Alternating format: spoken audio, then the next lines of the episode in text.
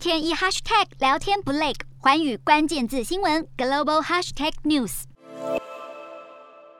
奏乐声中，伊索比亚总理阿麦德动手剪彩。非洲最大的水坝在二十号正式启用。这座壮观的水坝自二零一一年动工。伊索比亚认为这项计划可以解决国内电力短缺问题。不过，水坝所在之处是尼罗河上游的青尼罗河，位于尼罗河下游的埃及与苏丹担忧这座大坝会危害到他们的水源使用。阿麦德总理则是重申，大坝不会威胁到埃及和苏丹的水源供应。阿麦德还表示，这座大坝也会为邻国带来好处。其实，埃及和苏丹过去一直希望和伊索比亚就大坝运作达成协议，但谈判没有结果。一国的大坝却已经盖好，三国之间的紧张情绪已然加剧。